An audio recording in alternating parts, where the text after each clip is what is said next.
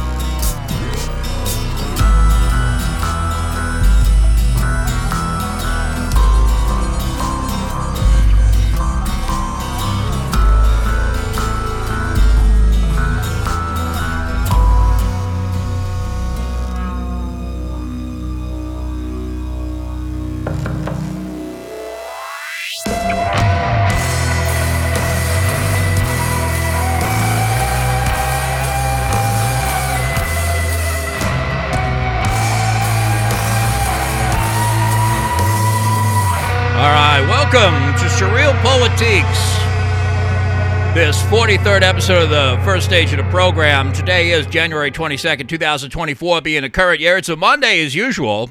And of course, ladies and gentlemen, fine members of the Agenda Binary, if you happen to be listening on some other platform at some other time, you download the podcast, you watch the replays, we would love for you to join us for the live program and give us a call at 217 688 1433 because, you know, this show is, uh, you know, it's not a show about necessarily the news of the day, timeless ideas, or whatever's on your mind, because that's the that's the catchphrase for another differently branded production. But you know, that closely enough conveys the idea.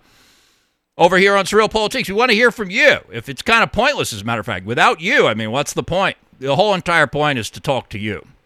But you know, I'll do some talking because I understand people do enjoy that. The United States Supreme Court, predictably, some might say, sided with the Biden administration today against Texas Governor Greg Abbott. Abbott had kicked Border Patrol out of Eagle Pass because they were being instructed to cut razor wire that Texas had put up to stop the flow of illegal immigrants. The Border Patrol, to the shock of many, endorsed Abbott's decision. Turns out they do not like being the facilitators of an unlawful invasion of the country that they are sworn to protect. But the Biden administration is less interested in protecting the country, quite the contrary. They are a hostile entity embedded in the nation's central nervous system like a brain parasite. Rather than protecting America, they are working tirelessly to destroy it, and the Supreme Court, in a 5 4 decision that seemed almost designed to discredit the institution, insisted that federal control over immigration is a sacrosanct, unquestionable absolute subject to no interpretation whatsoever, regardless of the circumstances. Unlike those pesky, you know, First and Second Amendments and Fourth Amendments, you know, those things are all subject to negotiation. Those things, that's, that's the living, breathing part of the Constitution, you see. It's a completely different, you know, topic of discussion when the government opens up the borders and ceases to enforce its laws, that still is supremacy, you understand. It's the only type of supremacy that we allow in the United States anymore. At the time that I was putting this together, Border Patrol had not yet retaken control of the area. There's a non zero chance that this will be the start of America's next civil war. If Border Patrol goes in to remove the wire and Texas enforces local rule in defiance of the Supreme Court, the shooting will have begun and people will be forced to begin taking sides. Undesirable though that may be, it may be preferable to the alternative.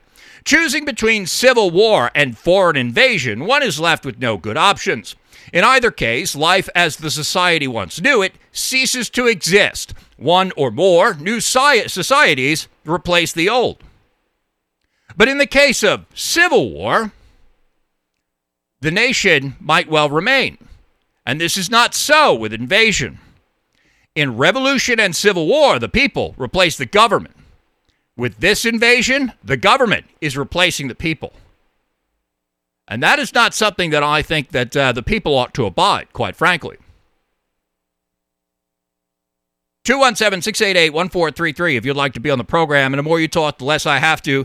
So please do give us a call. Before I get much further into this, I want to send a shout out to somebody who sent me a very clever note recently. He calls himself a very toothy boy. And every once in a while, he sends me uh, a clever note, say. And so thank you very much to a, a very toothy boy. I appreciate that, pal. Um, let's hope it's oh the civil war starts. I i go over to the Odysee chat and i see dan says let's hope it starts. I'm like is Odysee broken? He's like i'm like oh he's talking about the war. That's pretty funny. Um white power in the uh, odysee chat says why are our borders open when americans aren't allowed to go anywhere? Well yeah. What's kind of funny about this you know when i was uh you know trying to reconcile my libertarianism with my draw to the right. I argued against the border wall thing because I'm like, hey, the wall's going to be used to keep us in, you know. And Richard Spencer was like, no, like this wall is to keep people out. That's the purpose of it. And I was like, that answer's way too simple. that answer's way too simple, Richard, you know. But actually, yeah, like you could build a wall and like it can have a purpose and it can do things, you know. You can you can actually institute policies and then follow through on them and then like achieve outcomes that's actually possible in government. You wouldn't know that by watching American politics, but that's the that's actually the whole entire point. That you can have a policy with a purpose and adhere to that purpose seems like a crazy idea. If you watch like American politics, you're like, no, the government's completely incapable of doing anything. We should all become ANCAPs and just abolish the system. What the hell is the point of these people? They don't do anything right. But I'll tell you, I'm a little bit nervous about this thing down there in Texas, friend. I don't think that Greg Abbott's going to do it. I titled the episode today Caving In because that's exactly what he's going to do. I mean, it's not, you know, when I say a non zero chance, I mean, you know, it's non zero, but it's pretty close, right? Is Greg Abbott going to tell the Texas military to go gun down the Border Patrol when they come to cut the razor wire? I think that's exceedingly unlikely. But it does beg the question, like, how do you stop the invasion? Like, at some point, if the, your country's being invaded, you have to shoot somebody, right? Like, that's that's probably gonna that's probably gonna be the case. I don't see any alternative to that. Eventually, like, you, you know, you have a, an invasion, and you've got a bunch of people with guns who are like, no, those guys are invading your country, and you're not allowed to do anything about it. Like, you know, you I guess you got to shoot those guys, right? Like, somebody's gonna have to get shot eventually. And that's unfortunate, you know, because we don't have to do that. Like, we could just be like, no, guys, you're not allowed to come in anymore. And they'd be like, oh, okay. You know, sorry, never mind. that's exactly what it is. They are being told, come here. There was a thing on, uh, I was watching Fox News today. Fox News is pretty funny right now. I saw more Nikki Haley ads today.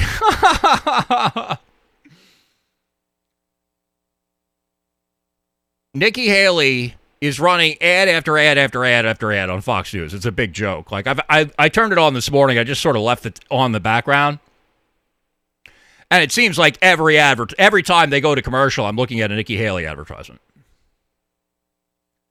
These people are desperate, you know, and uh, because that's what you know, that's what they want, right? They want Nikki Haley to go in there and be like, no, Greg Abbott, you know, those people are not criminals. Doesn't matter if they're breaking the law. The criminals are the people who want to use social media without showing me their driver's license, don't you know?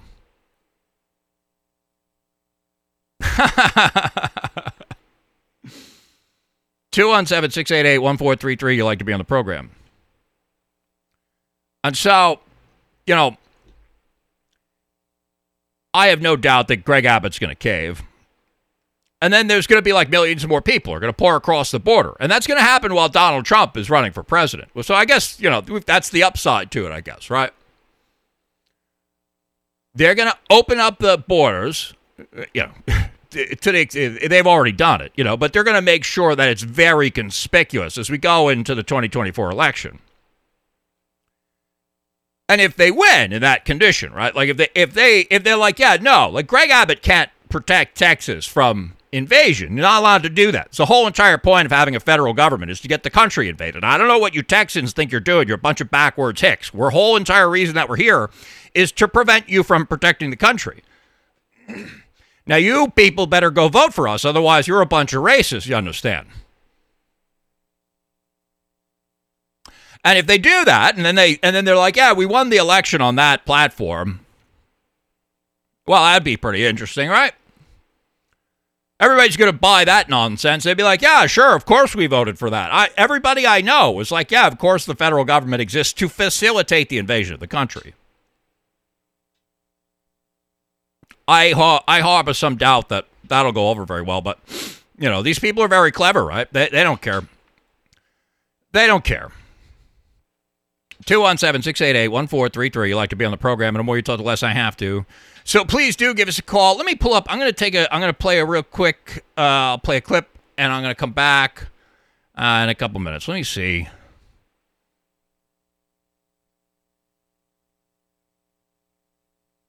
I'm going to play Unknown Soldier. Wait, wait, when was the last time I played that one? It's been a little while, right? I haven't played this one. This one I haven't played. Let's do that. Come on, go ahead. Whenever you're ready, computer, just go ahead. I don't want to, you know, Russia or anything like that. We wouldn't want you to, yeah. The last time I felt this optimistic, Donald Trump had not yet been sworn in as president. Those weeks between his 2016 election victory and the beginning of his administration were, for me, among the most hopeful days of my life. Prior to this, I had become convinced that societies follow a more or less universal trend whether according to the strong men make good times theme or the liberty to abundance, abundance to apathy model, I had become more or less certain that I was born to endure the declining phase and that my only role in this world was to suffer through it and attempt to discover the strength to build a better world on the other side. For what was, in the grand scheme of things, a very short period, I thought perhaps there was hope to avoid the most painful consequences of that decline. I thought perhaps the trend might even be reversed.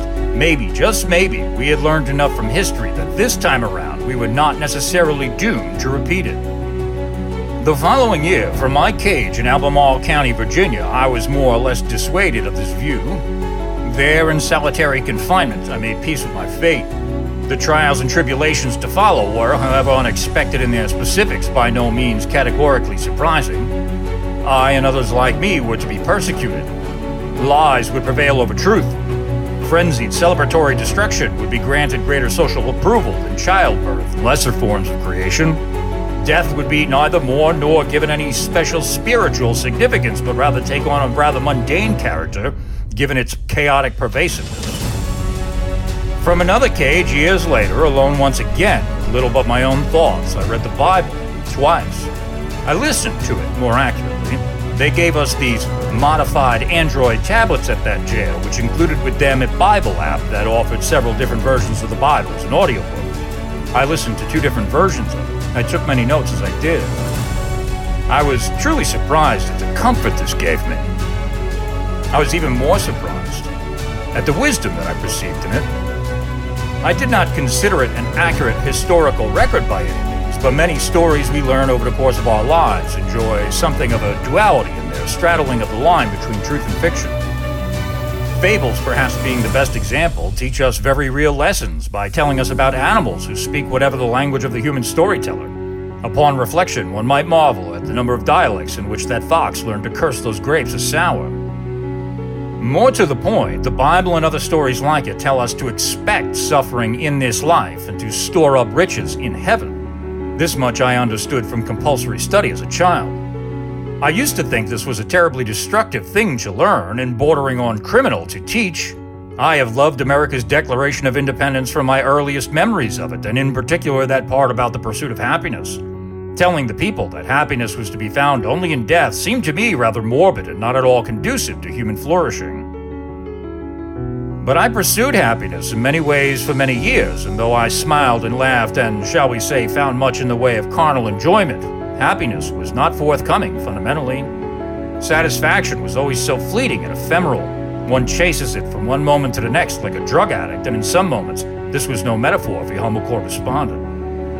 Only after I took a more active interest in politics and studied philosophy for this purpose did I find anything that could fairly be described as contentment. I was by no means content with the state of our politics, of course, but internally having purpose beyond my next paycheck and how to spend it, beyond even the horizon of my own existence. In this, I found the meaning of eternal life. This gave me a certain sense that I might find some opportunity even in death. I did not and do not think that I will go to heaven, and even if I believed in God, I do not think my character quite measures up to such a reward, but rather that the idea of me, my presence in the world, and my impact on it, that they are what constitute who I am, far more than the physical material which experiences pleasure and pain. In this sense, I was not a body but a force, and that force, even in the most deterministic of worldviews, had no expiration date. My body could pass at any moment, and so long as I had previously made the right investments of my energies, that force could continue on in eternity. This, you could, in a sense, say, was when I died. I have since been a dead man walking, uprightly, and quite content, I might add. I am amused by threats because dead men are rather difficult to intimidate. This is not to say that I'm unfazed, mind you. I am deeply disturbed much of the time, most of it, really. I am plagued by dark visions of what may befall my fellow man, and women in particular, and I feel personally responsible for all of it. I curse myself for not having the power to stop this. As I am made to suffer, whatever the ostensible cause of the suffering may be, I consider it just punishment for that failure. And while that might not sound to you like the achievement of happiness, I would endeavor to correct you. This is a limitless fountain of purpose, and that is the only real currency in life. Dispensing now with our poetic element, I'll get to the point. My hopeful sense of the day is not born of my contentment with the grim, but rather with the prospect that we might all enjoy another brief moment in the sun before the darkness inevitably returns to join us in this eternal struggle. All right, welcome back to SurrealPolitiks. 217 688 1433. Like to be on the program, and the more you talk, the less I have to. So please do give us a call. Here's a story in the uh, in the AP about the Supreme Court decision today. A divided Supreme Court on Monday allowed Border Patrol agents to resume cutting, for now, razor wire that Texas installed along a stretch of the U.S. Mexico border that is at the center of an escalating standoff between the Biden administration and the state over immigration enforcement. The 5 4 vote clears the way for Border Patrol agents to cut or clear concertina wire. It's like razor wire if you don't know that Texas has put along the banks of the Rio Grande to deter migrants from entering the U.S. illegally. Some migrants have been injured by the sharp wire because they're breaking our goddamn laws. And that's what happens when you try to walk through concertina wire. But, you know, you can't expect these people to be very smart because that's why their countries are terrible places and they want to invade ours. That's not what the AP said, you might have gathered. Some migrants have been hurt by the sharp wire. Oh, well, we better get that out of the way. We wouldn't want the people who are invading the country to get injured by the defense devices that we put there. God forbid. You know, we better get that concertina wire away from the prisons because the escapees might be harmed by the wire. Oh, you ever think about that? You criminals, you monsters? Don't you care about those escaping prisoners?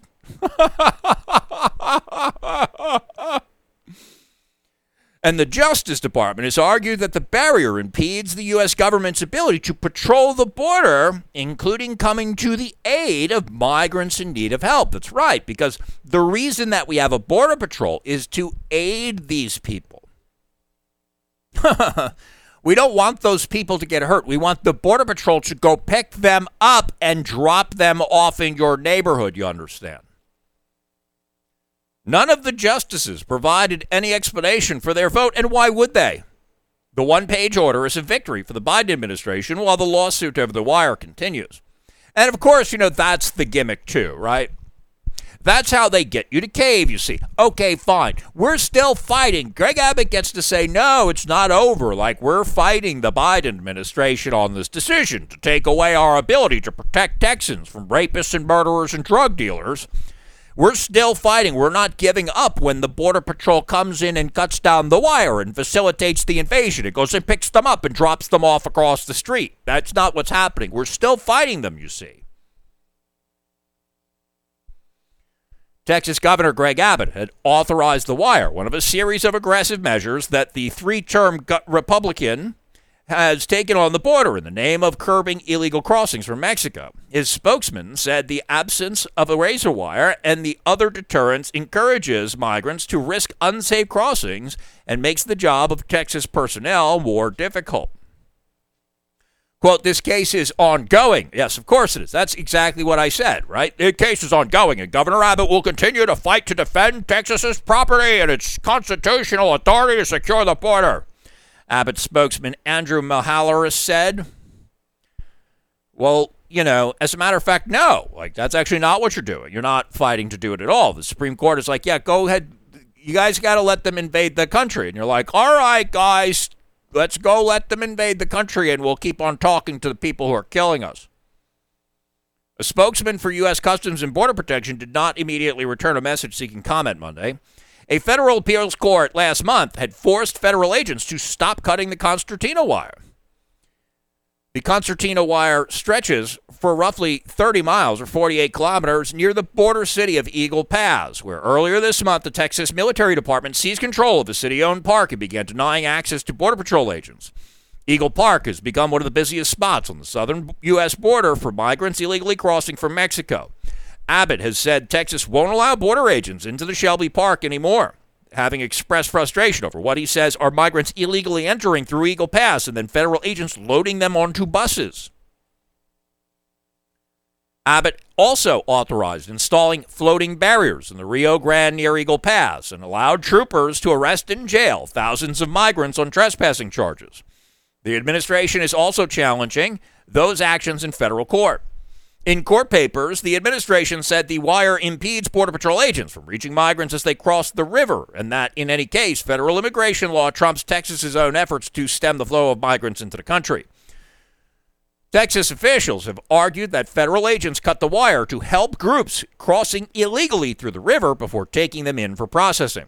Chief Justice John Robertson, Justices Amy Coney Barrett, Ketanji Brown Jackson, Elena Kagan, and Sonia Sotomayor sided with the administration. Justices Samuel Alito, Neil Gorsuch, Brett Kavanaugh, and Clarence Thomas voted with Texas. And, you know, I, I mentioned in the monologue, I said, like, oh, this almost seems like designed to discredit the institution, okay? So you might recall, like we've got a long history of 5 4 decisions that always go in favor of the left. And then Donald Trump becomes president, puts some Supreme Court justices in, and you're like, oh, now we've got, you know, a 6 3 Republican court. Now, of course, you've got John Roberts, who's a Bushite and will go and, you know, vote with the left. He, he, he has this idea in his head, or he purports, it's a complete lie, obviously, but he purports to have this idea that, like, oh, well, you know, we don't want to have radical changes or whatever. We know that the Democrats, they institute radical changes all the time, but once they do, we're conservatives, you see. And because we're conservatives, we don't want anything to change, even if it's to undo the things that the maniacs who were here 15 minutes ago did. We don't want to we don't want to rock the boat, you see. Conservatism to John Roberts means becoming the new guard of the old revolution, you see? And so it's not surprising that he voted with them. I wonder what was going through the mind of Amy Coney Barrett, however. I don't think that there's any plausible excuse for her to do that. We expect John Roberts to do that, which is why Amy Coney Barrett going into the Supreme Court mattered, right? When you had a 5-4 Supreme Court and just and John Roberts was one of those five, you're like, "Oh, well, obviously we know what's going to happen now. John Roberts is going to sell us out, right? You know that that's going to happen. Why is Amy Coney Barrett in there? If this is what she's going to do to us. That completely defeats the entire purpose of the enterprise, you see. 217 688 1433. You'd like to be on the program, and the more you told, the less I have to, so please do give us a call.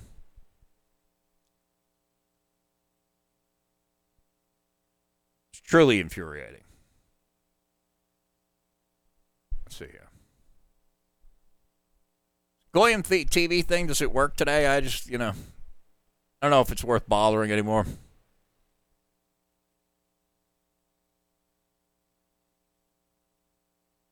Yeah, it's working. Okay, good. It just doesn't want to play until I refresh the page and hit play 10 times. That's all. That's all. Everything's fine. It's just it just doesn't play when you hit play. You know, it's kind of the thing. And so that's that's the state of streaming in 2024, ladies and gentlemen. We're going to have to fix that, I think. We'll be working on that for sure. you know, we'll try to we'll try to see what we could do about that. Uh, 217 688 1433.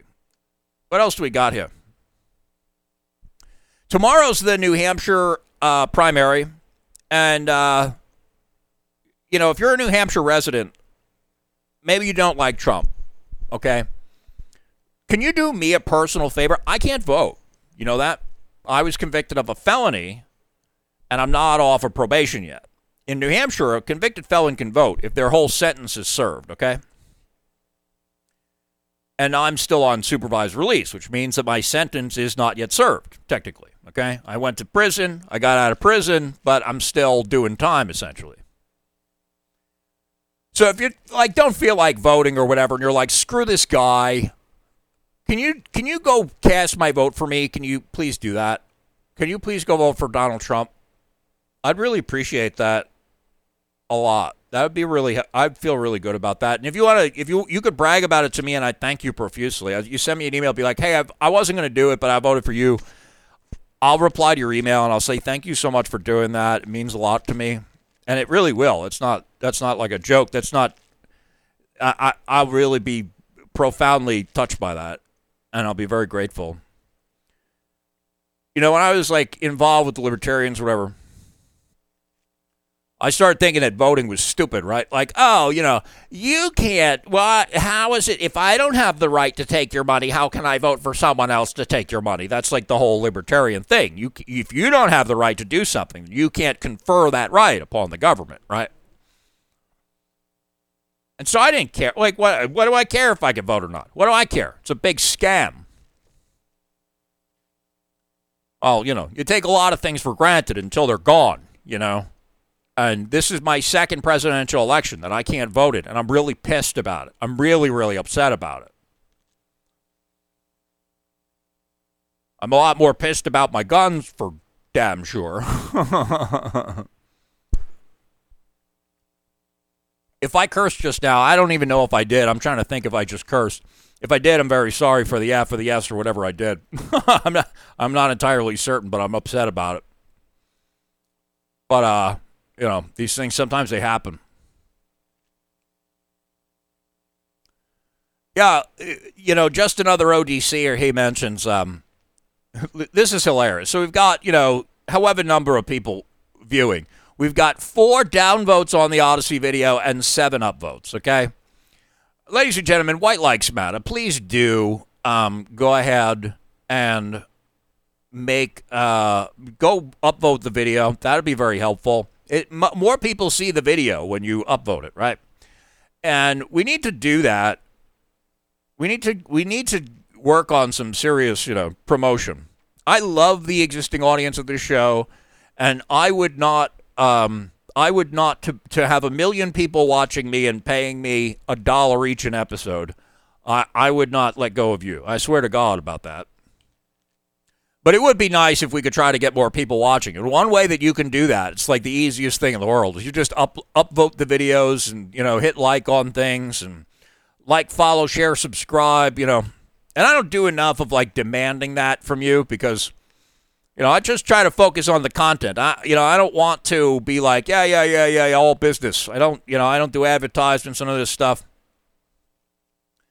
But uh, I should do it more often because you know if you go smash that fire button, you go smash that thumbs up wherever it is that you're watching, whether it's on Odysee or Rumble or Goyim TV, whatever.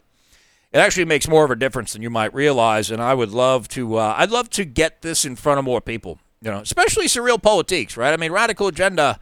You know, we'll get. You know, if they come to surreal politics, they'll find the radical agenda. But surreal politics is like great. You know, it's introductory, right? Like we'll introduce people to this entire category of thought, and then like they'll will rock their whole world. You know, they'll come in, they'll turn in, they'll be like, I won't be cursing that much, and when I do, I'll apologize, and they can listen to it and not be like, oh my God, this guy's crazy. You know, And then they'd be like, oh, what's this other uncensored show that he does? Oh my God, it's a completely, you know, it's a really great idea.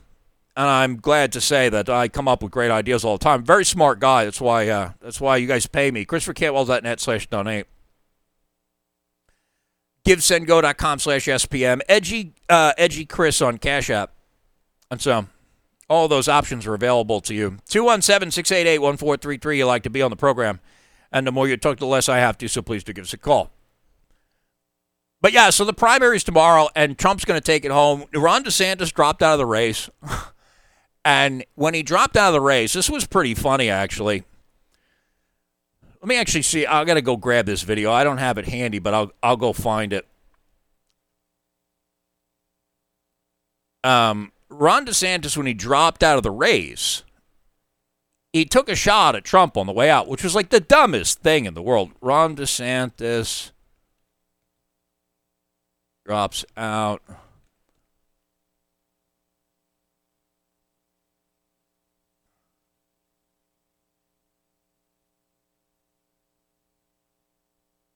You know, why are these things so useless? You know, just like, can I just just go to Twitter then, you stupid idiots? You know, I try to do like the video search on DuckDuckGo, and they're like, "Here's a bunch of news stories about the thing." I'm like, "Just show me the video of Ron DeSantis, you retards. I don't need I don't need you to go find it for me. Shut up."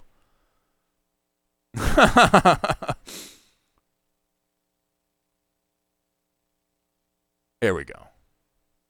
I've chosen public service from joining the United States Navy and serving in Iraq to representing the people in the U.S. Congress and now serving as governor of Florida. And it reminds me why I decided to run for president to fight for those who have been forgotten in this country. This is America's time for choosing. We can choose to allow a border invasion, or we can choose to stop it. We can choose reckless borrowing and spending, or we can choose to limit government and lower inflation. We can choose political indoctrination or we can choose classical education. These choices are symptoms of the underlying struggle to ensure that constitutional government can endure and that Western civilization can survive. And we launched this campaign to bring accountability to government, regain sovereignty at our border, and restore sanity to our society. We cannot succeed as a country if we allow our nation to be invaded, our currency to be debased, our cities to crumble, and our kids to be indoctrinated. The DC elites who facilitated this mess do not care about you, and they do not work for you. They work for themselves. They seek to accumulate power at your expense to pursue an agenda that is harmful to the American people. Citizens do not serve politicians. It is the duty of politicians to serve you. Talk is cheap. Actions speak louder than words. Reversing the decline of this nation requires leadership that delivers big results for the people we are elected to serve. I have a record of leading with conviction, championing an agenda marked by bold colors, delivering on my promises, and defeating the people who are responsible for our nation's decline. That is the type of leadership we need for all of America. Now, over the past many months, Casey and I have traveled across the country to deliver a message of hope that decline is a choice and that we can, in fact, succeed again as a nation. Nobody worked harder, and we left it all out on the field. Now, following our second place finish in Iowa, we've prayed and deliberated on the way forward. If there was anything I could do to produce a favorable outcome, more campaign stops, more interviews, I would do it. But I can't ask our supporters to volunteer their time and donate their resources if we don't have a clear path to victory. Accordingly, I am today suspending my campaign. I'm proud to have delivered on 100% of my promises, and I will not stop now. It's clear to me that a majority of Republican primary voters want to give Donald Trump another chance.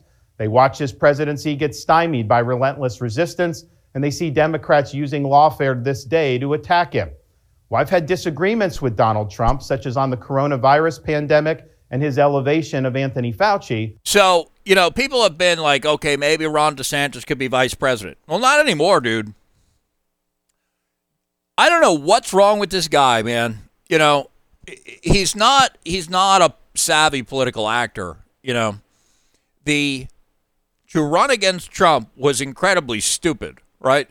If he had just waited another four years. I don't I don't remember how old he is, but he's not an old guy. He could wait four years to be president. Whether he wanted to be VP or not, that's obviously hazardous because you know the the job of the VP is to fall on his sword to protect the president, right? Uh, you know the uh, the theory is that if the president dies, that he becomes the boss, but you know, you saw when Trump was like, I'm putting Mike Pence in front of the COVID pandemic. It's like, oh man, loyal soldier Pence, you know, or, you know, at least until after January 6th. And uh, so I could understand if he doesn't want to be VP, but why take the shot at him on the way out? Like, you know, like, yeah, by the way, F you, Donald Trump.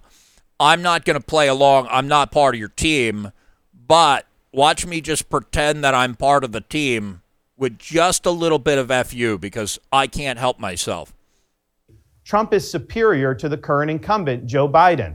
That is clear. I signed a pledge to support the Republican nominee, and I will honor that pledge. He has my endorsement because we can't go back to the old Republican guard of yesteryear, a repackaged form of warmed over corporatism that Nikki Haley represents. The days of putting Americans last of kowtowing to large corporations, of caving to woke uh, ideology are over. I thank all of our passionate supporters who have stood by us through it all. That we had people volunteer to come to Iowa in the middle of a blizzard to knock on doors and make phone calls touched us dearly. No candidate had more thrown at him, but no candidate had so many committed volunteers and staff. Finally, I want to thank my wife Casey and our kids, Madison, Mason, and Mamie. Casey's gone far above and beyond in her support for our campaign and for our cause. She's not only a great wife and mother, she's a great American who cares deeply about the future of the country that our kids will inherit. Our kids have seen and done a lot on the trail, from playing on the famed Field of Dreams baseball site in Iowa to making their first snowman in New Hampshire. They are one of the reasons we fight so hard for what we believe in.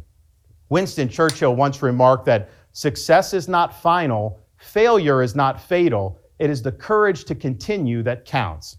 While this campaign has ended, the mission continues. Down here in Florida, we will continue to show the country how to lead.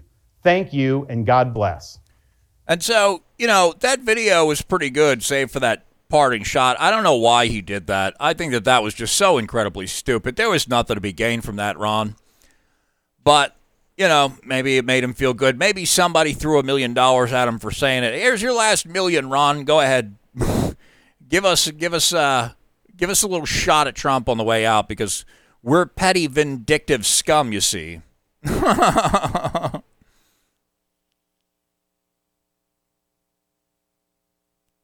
217 688 1433. You'd like to be on the program.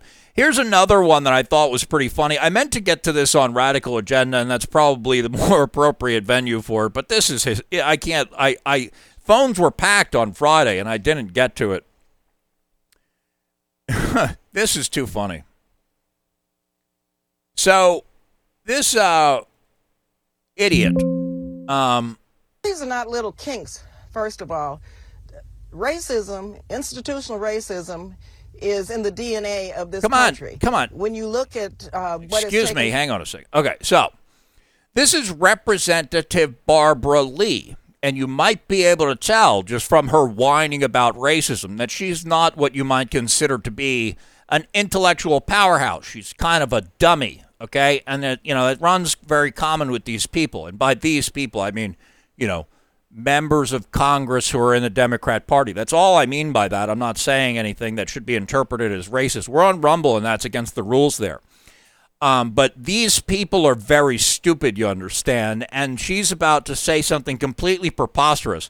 And when she does, when when when this when this uh, you know this when this person sort of this thing over here when she says the dumb thing, watch her eyes, okay? So this one on the left, her name is Kaitlan Collins, all right?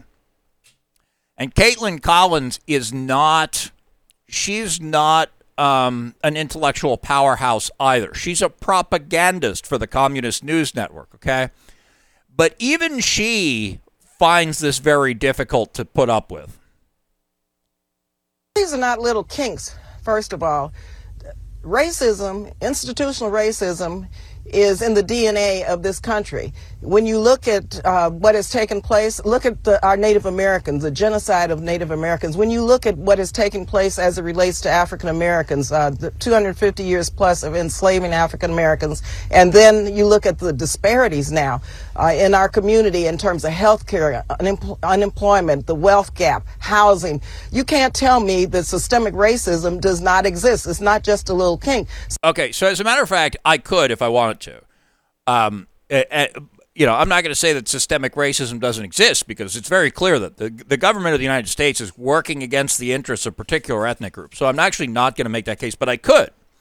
Because what you're saying, Representative Barbara Lee, is that the fact that this group of people has less than this group of people is evidence, prima facie, that the government, there's systemic racism, that the government is institutionally biased against this group.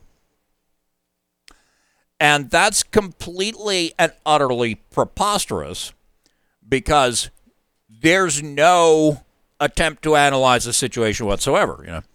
If you were to discover, for example, you know, let's just say that you were to look at crime statistics and find out that one ethnic group was occupying more space in our prisons than another, maybe even maybe even not more space but a disproportionate representation say and then you find out that not only is it a disproportionate representation, but actually 13% of the population occupies, you know, more than half of the prison space. And then you say like, "Oh, well, look at that. That's obviously racist because it's unequal." Okay.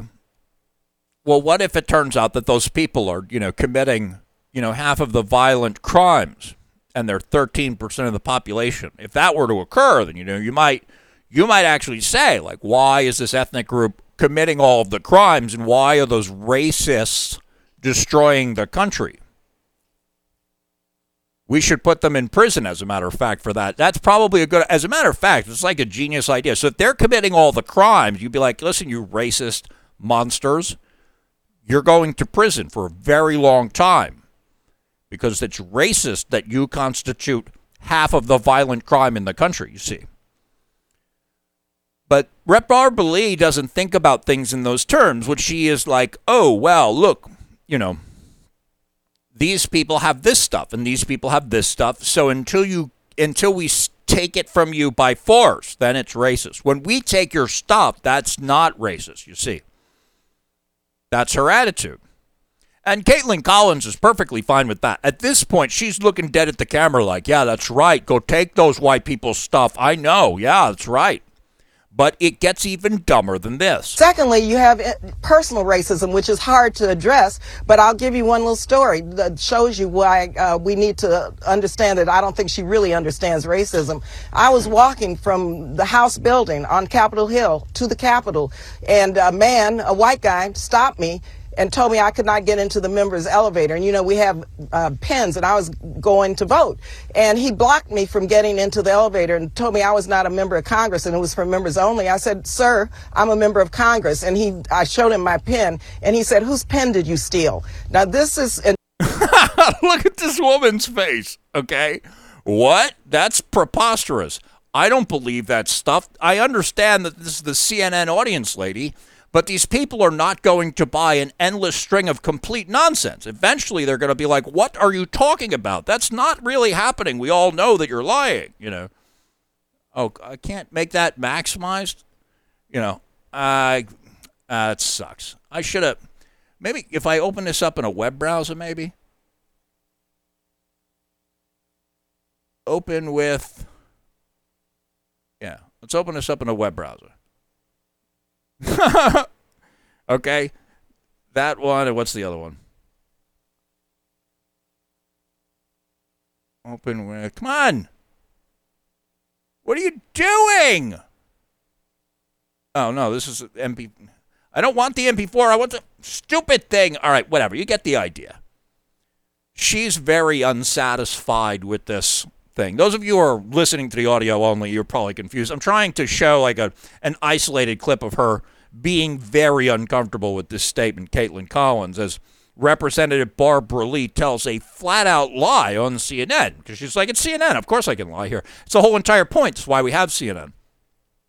But the big joke here is not just that it's a lie. It's not even just that Kaitlan Collins is like, oh my God, you idiot, what are you doing? Here's the funny thing about this, really. It's not just that she's making this story up. What's actually the case? You, so, like, you have to imagine, I don't know exactly how, but with certainty, members of Congress have more than a stupid little pin to identify themselves as members of Congress, right? So, this woman, not only is this story untrue, but she's been walking around in the halls of Congress for however long she's been there, and she's never had to identify herself to anyone ever, okay? Because she doesn't even know how to do it, you see. Oh, I have a pin. Yeah, well, where's your badge? Where's your ID card? Do you have a driver's license? Shut up, racist. Not only is she lying, she's never, ever, ever had to prove that she was a member of Congress the whole time that she's been there. Can you imagine? They talk about, you know, the January 6th. Oh, the Capitol was invaded. It was uh, insurrection. Just any idiot looking like this moron can walk around the halls of. Do you think that everybody? Do you think that everybody guarding the Capitol knows who every member of Congress is? I'd be very surprised if that was the case because I'm sure that there's a lot of really stupid people, you know, guarding the Capitol, like that, like that monster who shot Ashli Babbitt, who left his gun on a toilet and shot her for no reason at all, and then called in and said there were shots fired and he was lying. So there's dumb people guarding Congress. You know that that's the case, and they don't identify these people. It's just you just walk around Congress. Yeah, I'm a congressman. I've got a pin. Well, whose pin did you steal, Negress? Do you think for one second that we would not know that guy's name if this had happened? Would she like be like, oh, you know, this thing happened, you know, that you know, back in the day or whatever? I just let it go because I'm so used to being treated like a Negro slave that it never even occurred to me to like rat this guy out if somebody talked to her and was like, hey, um, you know, any number of things, right? How many times has she gone to some authority and complained about some, you know, racist incident? Do you think that she would pass up the opportunity to? I don't know if she ever has or not, but do you really believe that this maniac who's telling this ridiculous nonsense, completely fictional story on CNN, do you think for one second that she would pass up the opportunity to be like, this is the man who said I stole a pin?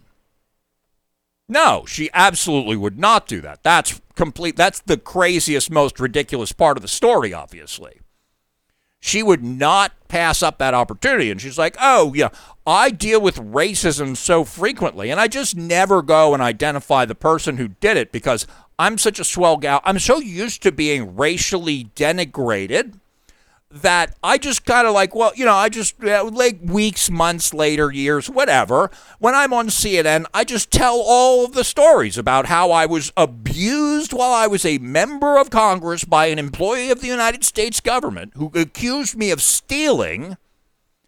And Kaitlan Collins, you buy that, right? And Kaitlan Collins is like, no, absolutely I don't. I understand that this is the CNN audience. I take advantage of all them all the time. I understand that they're stupid. That's why I work here.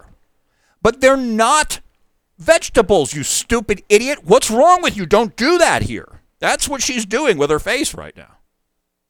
An example of what personal racism is and how people of color constantly have to deal with this each and every day. But systemic racism. Yeah, yeah. They, she deals with this every single day, you see.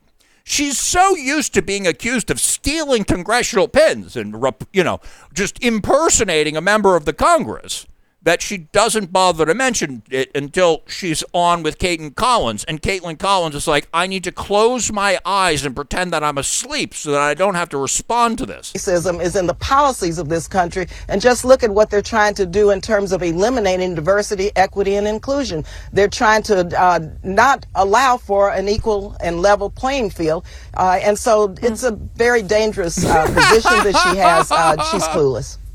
Well, that's a shame, and I'm sorry that, that you had to deal with that, Congresswoman. Thank you for sharing that with us, and thanks. Yeah, what she means by that's a shame, she means I'm completely ashamed of myself for allowing that to go out over the airwaves. you know, I can't. Be- I'm so full of shame right now that I just saw that, and I don't have the courage to stand up to you and say what this everybody in the audience knows, which is that you made that up. That you come on my news station and you say that people of color have to deal with this every single day, and I understand what will happen to me if I call you out. I watched uh, before the show today. I watched the Ingraham angle, and Laura Ingraham talked about this, and she was like, "I just." I, I went over to go look at the Odysee chat. Just another ODCer says, I'm guessing the pin is an Israeli flag lapel pin. yeah, she wouldn't be accused of stealing that. They'd be like, oh, you know, one of the many lobbyists here pinned that on you, and uh, that makes you a member of Congress, you know. But Laura Ingraham is like, we are deeply offended by this, and we have contacted the Capitol Police, and we are demanding that they release the footage of this abuse so that we can find out who did this to Representative Barbara Lee. We have not heard back from the Capitol Police yet, but we will follow up and we will let you know if they get back to us.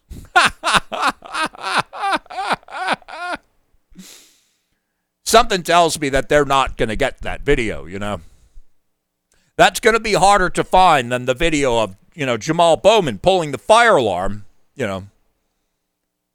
You know, because he, he pulled the fire alarm. You remember, he was not trying to stop the vote. He wasn't waging an insurrection.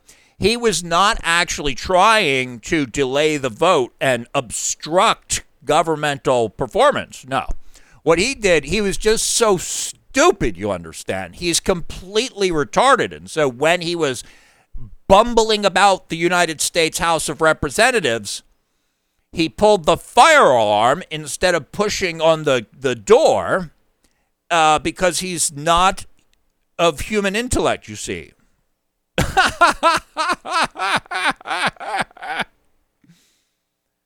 oh. 217 688 1433. like to be on the program, and the more you talk, the less I have to.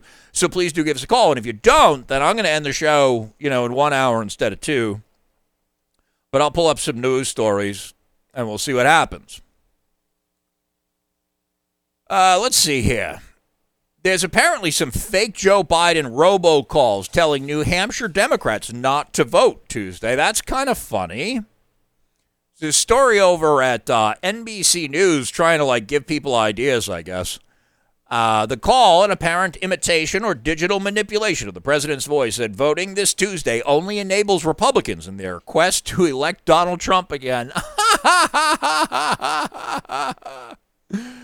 Manchester, New Hampshire. The New Hampshire Attorney General's office is investigating what appeared to be an unlawful attempt at voter suppression after NBC News reported on a robocall impersonating President Joe Biden that told recipients not to vote in Tuesday's presidential primary. Quote, Although the voice in the robocall sounds like the voice of President Biden, this message appears to be artificially generated based on initial indications, the Attorney General's office said in a statement.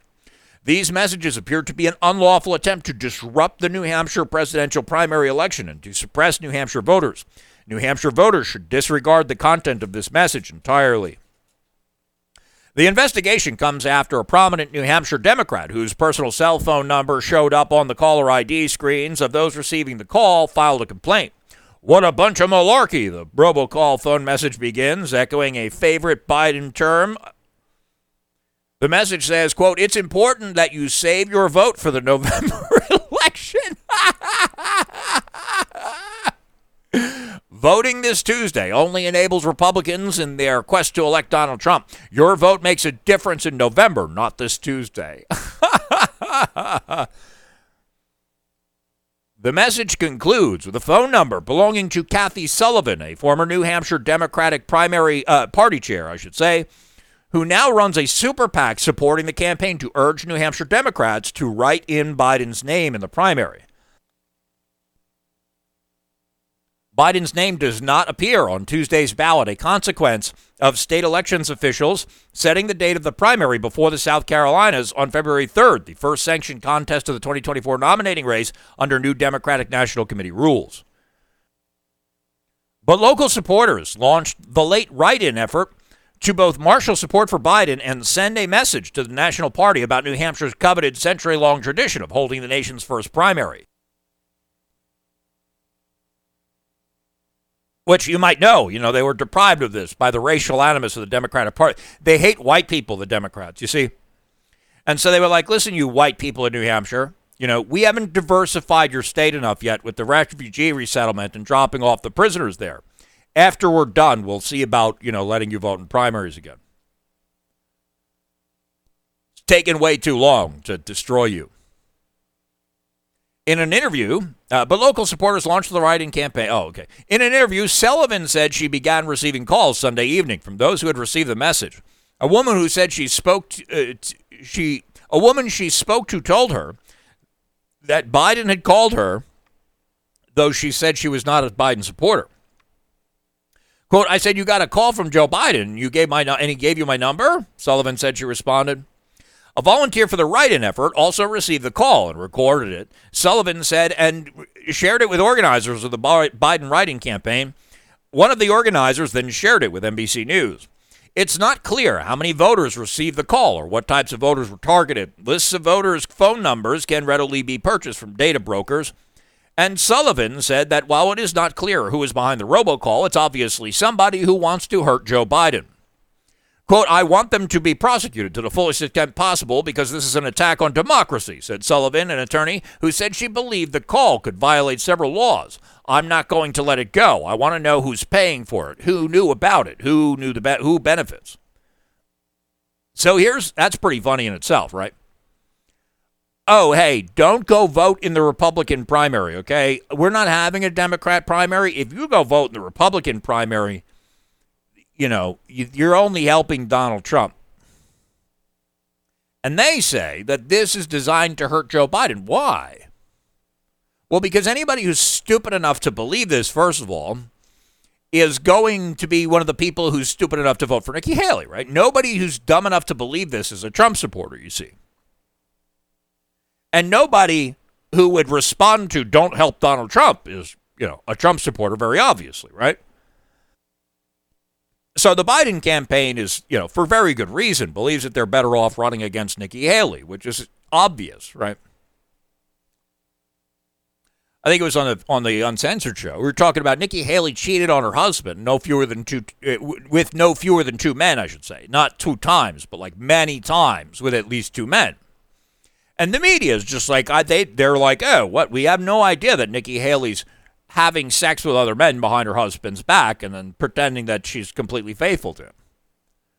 Because they're waiting until after the primary, you see. And then as soon as she would, if, if she's not going to be, but where should it become the Republican nominee? It would immediately become Nikki Haley's a whore, don't you know?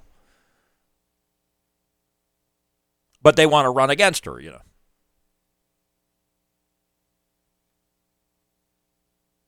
She said she also plans to engage with federal law enforcement. Biden campaign manager Julie Chavez Rodriguez said that the campaign is actively discussing additional actions to take immediately. Sullivan was party chair in 2002 when a so called phone jamming effort was carried out during a hotly contested U.S. Senate race. Two Republican officials, including the executive chair of the state Republican Party and a Republican National Committee operative, were convicted of using computer generated robocalls to disrupt Democrats' get out the vote call center operations. State officials are speaking out against the calls. Secretary of State Dan Scanlan said the calls, quote, reinforce a national concern about the effect of artificial intelligence on campaigns. Senator Maggie Hassan, Democrat of New Hampshire, said she hopes to the op- the attempt to dampen turnout for Biden will backfire. Well, this is the big joke, right? The whole entire point of the call is that you're going to turn out for Biden. What they're concerned about, it's going to dampen turnout for Nikki Haley. That's the big joke. I urge Granite Staters to make sure their friends and neighbors know the truth and turn out in even bigger numbers to write in Nikki Haley. I mean, President Biden's name. The campaign of Representative Dean Phillips of Minnesota, who is challenging Biden for the nomination, said it was not aware of the calls but called them wildly concerning. Any effort to discourage voters is disgraceful and unacceptable affront to democracy, spokesperson Katie Dolan said. The potential use of AI to manipulate voters is deeply disturbing.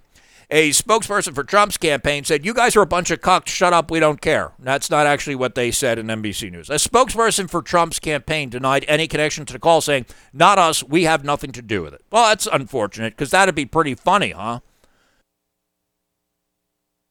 I would love to start doing the robocall thing. You know, you have to be careful. You don't want to end up like Ricky Vaughn and be like, "Oh, well, you've been, you know, because your thing was so stupid. It's obviously racist because you're trying to take advantage of low IQ people, and we all know who they are because we're a bunch of racists, actually." And so, like, you can't do that, you know.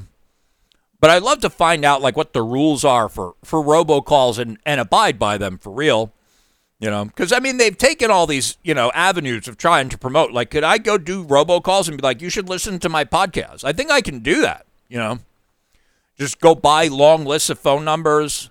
I bought a voice over IP, like a SIP trunk. I actually bought the service. I was testing. I have my own, like, PBX installed here. I haven't really used it. Uh, excuse me. I'm stretching a little bit. Uh, oh, feels good. Um, but I installed a PBX here, and I was looking into. I have a, a an applic- I have two different PBX softwares installed, both on like uh, virtual machines on a computer locally.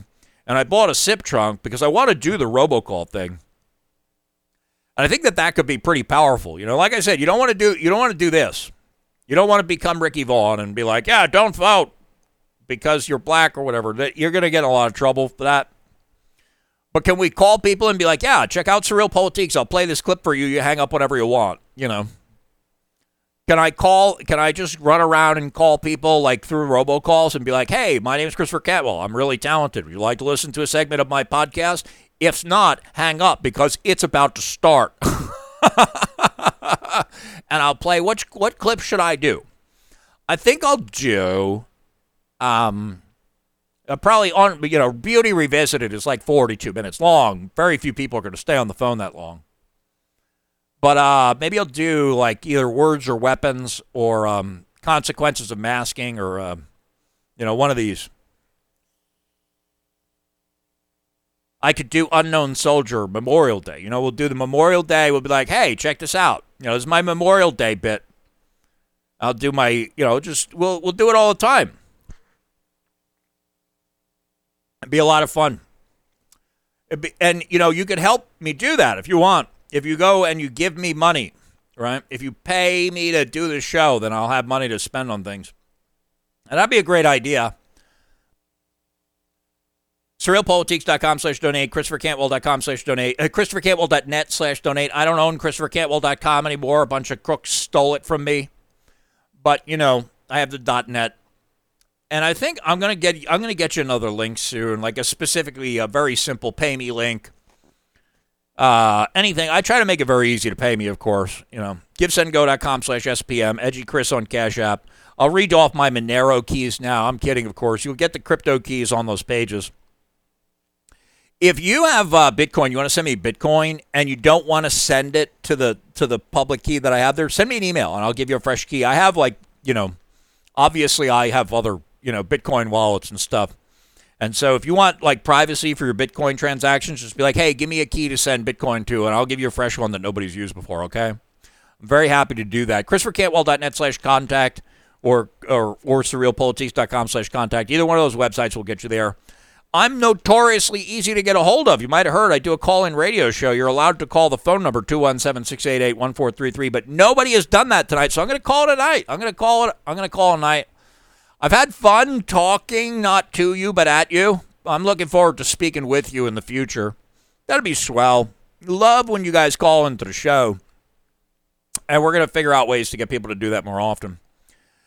And well, maybe we'll get people who actually like don't agree with us if we start doing robocalls. I think that'd be a lot of fun. I really want to try to do it. So go ahead, pay me and subscribe, follow, like, share, do all the things that you know, all the uh, all the all the other podcasters tell you to do.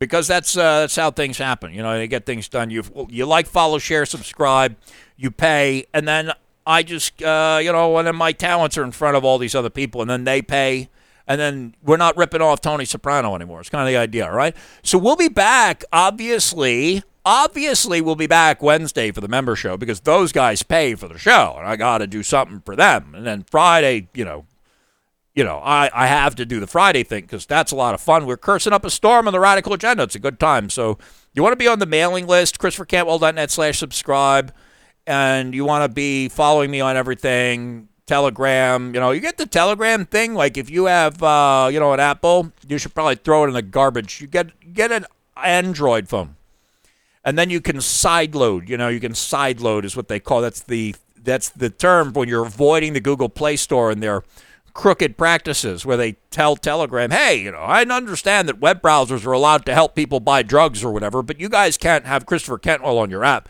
And they're like, but we can't censor people because we're Telegram. And Google's like, okay, well, I'll tell you what. You can keep Christopher Cantwell on Telegram. You just have to make sure that your Google Play Store app is disabled, right? We don't want the Google Play Store apps to function properly, understand? You have to you have to get rid of the best stuff on the Google Play Store apps because we're a bunch of crooks and criminals and then they're like, okay, fine, you guys, you guys are fine. You guys can have a criminal, you guys can have criminal apps.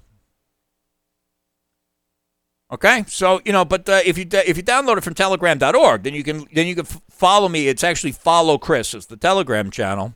You wouldn't want to get caught up in any of those impersonators. One tele, one thing Telegram's really bad about is deleting spam and impersonators. It's at follow Chris on Telegram. Um, and so you can do that if you have an Android phone and then you download it from telegram.org, but not if you download it from the Google Play Store. If you're on Apple, you can only do it if you have, you know, you could do it on the web browser on your Apple phone, but, you know, Apple's a bunch of criminals too. And so, you know, whoa, that's really loud. What are you doing? That's supposed to be like the little, that's the door creaking. It's not supposed to be really loud. I had to turn that all the way up so we could hear that idiot Barbara Lee lie on CNN. And then hear the uncomfortable silence of Kaitlan Collins' eyes being like, oh my God, I'm looking like a complete idiot because of this moron on my show.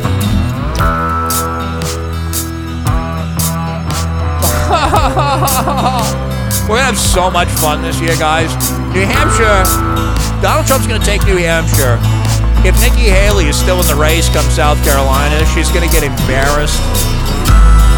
It's going to be a complete circus. They have no idea what they're getting themselves into. And we're gonna in we're gonna laugh our balls off all year. And then Donald Trump's gonna become president of the United States again. And you're gonna see that freak in like Times Square or wherever it was. Ah! And we'll be making fun of her for the next four years. Then I'll be president. See you soon. Thanks for tuning in.